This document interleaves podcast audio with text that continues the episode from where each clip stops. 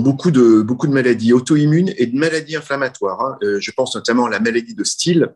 Euh, on voit apparaître sur un fond inflammatoire, je dirais standard, on voit apparaître des, de véritables orages inflammatoires, d'orages cytokiniques, hein, euh, qui sont euh, la traduction d'une hyperstimulation. Alors, ces syndromes d'activation qu'on appelle souvent syndromes d'activation macrophagique, hein, c'est la complication principale, sont liés, comme le dit euh, l'appellation de ce syndrome, à une hyperstimulation des monocytes macrophages. Dans, dans, les tissus, certainement dans le sang, mais surtout et beaucoup dans les tissus. Euh, L'origine de cette, de cette stimulation, euh, il ne faut pas l'oublier, elle peut être d'abord infectieuse. La première raison, elle est très certainement microbienne et pas seulement virale, mais également euh, euh, bactérienne et même peut-être euh, peut-être parasitaire. La deuxième cause, elle est souvent médicamenteuse. Là aussi, un certain nombre de, stimulation macrophagique excessive, de syndrome d'activation macrophagique, on va appeler SAM, qui sont induits par les traitements.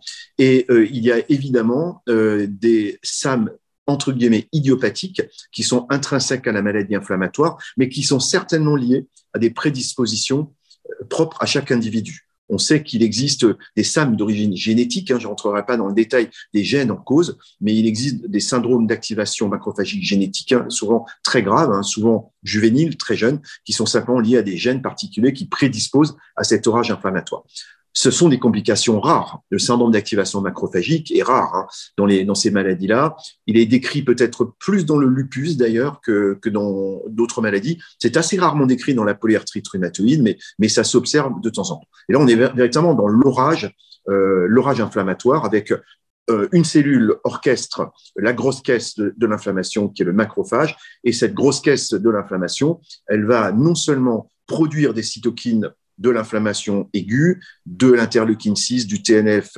euh, de l'interleukine 1, mais elle va aussi avoir une action euh, dans les tissus et dans la moelle qu'on appelle de phagocytose, d'hémophagocytose, et donc euh, en fait bouffer dans la moelle osseuse les petites cellules autour et provoquer et, donner une lésion très caractéristique de ce syndrome qu'on appelle l'hémophagocytose. Et, et, évidemment, cette hémophagocytose se traduit par des cytopénies, on a une thrombopénie très souvent, une baisse des globules rouges, mais aussi par des stigmates biologiques indirects. Et on voit apparaître des modifications des triglycérides, des modifications majeures de la ferritine. Hein. Et c'est logique, hein, le macrophage est inflammé, il y a une sorte de stockage du fer avec une hyperferritinémie qui est, très, très importante. Voilà, ça, c'est vraiment la, la, photographie classique du syndrome d'activation macrophagique qu'on voit dans, dans les maladies auto-immunes et dans les maladies inflammatoires. Hein. Ça n'est pas l'apanage des maladies auto-immunes il faut bien distinguer euh, deux choses assez, différentes. Il faut distinguer la réponse que le corps, que le système immunitaire met en place à l'occasion d'une agression, qui est la réponse inflammatoire j'allais dire, basique. Cette réponse inflammatoire, elle comprend, comme toujours, l'activation de la première barre, euh, la première barre de défense, hein, la première ligne, l'immunité innée, c'est-à-dire l'activation de cellules faites pour ça, les polynucléaires, les macrophages, les cellules dendritiques. Et il y a une réponse inflammatoire qui est faite normalement, qui est physiologique. Dans les maladies inflammatoires, auto-immunes et autres, cette première euh, barre est euh, excessive, non contrôlée, aboutissant à une activité globale du système immunitaire. C'est ça, en fait, hein, la maladie inflammatoire. C'est l'emballement d'une réponse physiologique qui est excessive, non contrôlée, chronicisée et qui embarque tout le monde dans, la même réponse. Donc ça, c'est finalement, ça c'est assez classique, avec des grandes différences sur les maladies. Je prends juste deux exemples. Euh, l'inflammation, elle est majeure et presque diagnostique dans une maladie de style. L'inflammation, au vrai sens du terme, elle est absente dans un lupus. Hein, dans, un lupus même en poussée, la CRP peut être normale. Elle l'est pas toujours, mais elle peut être normale. Donc, vous voyez que même dans des situations finalement assez analogues, dans deux maladies dites inflammatoires, l'une immunologique, l'autre inflammatoire, on a, on a des profils d'inflammation de base très différents. Évidemment, à partir de ce fond, j'allais dire assez classique, peuvent apparaître des événements, des événements inhabituels. Le syndrome d'activation macrophagique étant un événement totalement inhabituel sur ce fond d'inflammation. Et c'est un événement extrêmement rare.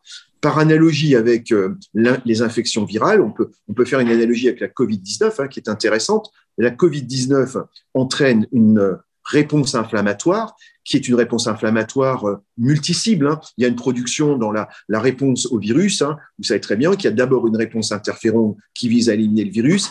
Si cette réponse interféron est débordée, le virus se réplique et il va provoquer une activation des monocytes macrophages, puis une activation des lymphocytes T, des lymphocytes B, tout ça provoquant euh, ce qu'on a appelé un orage inflammatoire chez certains malades, menant en fait à des lésions tissulaires au dixième jour, euh, qui sont des lésions euh, pulmonaires essentiellement, mais pas que, euh, et qui sont des lésions de, l'inflammation et des lésions des vaisseaux, puisqu'on sait bien que dans la Covid, hein, il y a à la fois un excès d'inflammation lésionnelle et un excès de coagulopathie et thrombose. Hein, et c'est la conjonction des deux qui fait la maladie. Donc ça, c'est, mais ça, c'est assez proche et propre à, à la, à la Covid-19. Mais dans cette Covid-19, d'ailleurs, c'est assez intéressant par analogie aux maladies euh, auto-immunes, vous avez un, un, événement qui touche surtout les enfants, assez peu les adultes, hein, c'est assez intéressant, qui est ce fameux PINS, vous savez, ce, ce syndrome pédiatrique multisystémique inflammatoire, qui est en fait, on le sait aujourd'hui, sur le plan cytokinique très proche du syndrome d'activation macrophagique. On voit un profil inflammatoire dans le PIMS, euh, dans ce syndrome pédiatrique multisystémique inflammatoire, un profil qui est très proche de ce qu'on voit dans les syndromes d'activation macrophagique, avec d'ailleurs très précisément un excès d'interféron gamma, je crois que c'était bien déterminé maintenant, euh, un excès d'interféron gamma qui est l'élément clé, qui est probablement l'activateur hein, de la boucle hein, de cette inflammation qui mène aux lésions. Et c'est d'ailleurs exactement cette même cytokine qui est en cause dans les syndromes d'activation macrophagique des maladies inflammatoires. Un très bel exemple d'actualité très récemment, au Congrès américain il y a un mois, a été présenté le premier anticorps monoclonal d'un traitement du syndrome d'activation macrophagique, qui est un monoclonal anti-interféron gamma, avec d'ailleurs un résultat très intéressant chez des enfants, avec une disparition du syndrome d'activation macrophagique, du SAM, sans corticoïdes, enfin, ou avec un arrêt rapide des corticoïdes. Donc, euh, il y a une analogie hein, entre l'agression immunologique et l'agression infectieuse, mais évidemment, euh, on n'aura pas le temps aujourd'hui de tout disséquer, mais, mais chaque réponse inflammatoire est propre à la maladie et à l'agent inducteur. Et dans la Covid-19, d'ailleurs, ce sera mon dernier commentaire sur la réponse inflammatoire dans la Covid-19, en dehors des PIMS que j'ai décrits chez les enfants, la réponse inflammatoire est une réponse hyperinflammatoire, mais ça n'est pas un ouragan cytokinique. On a, quand on regarde objectivement les manifestations biologiques inflammatoires de la Covid-19, vous avez des taux d'IL6 qui montent, mais assez modestement la médiane de taux d'IL6 sérique détectable dans une euh, COVID-19, c'est autour de 35-40 picogrammes par millilitre. C'est finalement très peu. En tout cas, c'est beaucoup moins que dans une poussée de polyarthrite rhumatoïde, une poussée de style ou une poussée de syndrome d'activation macrophagique. Mais tout ça peut s'emballer. Et il y a des emballements, mais c'est surtout l'emballement lésionnel. L'inflammation, au fond, c'est qu'un mécanisme de défense. C'est la conséquence de l'inflammation sur l'activation des cellules, monocytes, macrophages, lymphocytes cytotoxiques, autres lymphocytes qui vont léser les tissus. Et la maladie, c'est la lésion. La maladie, c'est pas l'inflammation n'est que le marqueur de ce qui va provoquer à un moment donné la lésion des organes, le poumon dans la Covid ou d'autres organes dans le syndrome d'activation macrophagique.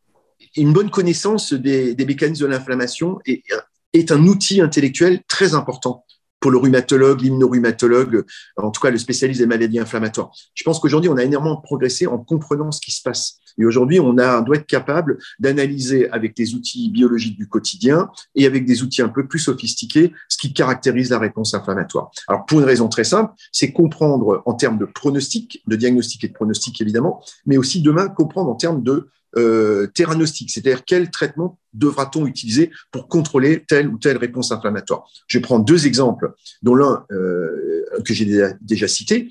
Si votre réponse inflammatoire, elle est IL1 dominante, c'est certainement le cas dans la maladie de Steele, dans le syndrome de Schnitzler, dans les cryopyrinopathies qui sont des maladies hyperinflammatoires, auto-inflammatoires, dont certaines d'origine génétique, mais pas tous. Le style n'est pas une maladie autosomique, n'est pas une maladie euh, mendélienne, hein, c'est une maladie polyfactorielle. Le Schnitzler, c'est la même chose. Les cryopyrinopathies sont des maladies génétiques. Donc, vous voyez que dans des maladies très proches mais différentes, vous avez de temps en temps une signature assez spécifique, en l'occurrence une signature IL1. Et donc, si vous avez une connaissance de ces mécanismes de l'inflammation, vous avez la target nécessaire. Vous savez qu'il va falloir bloquer l'IA.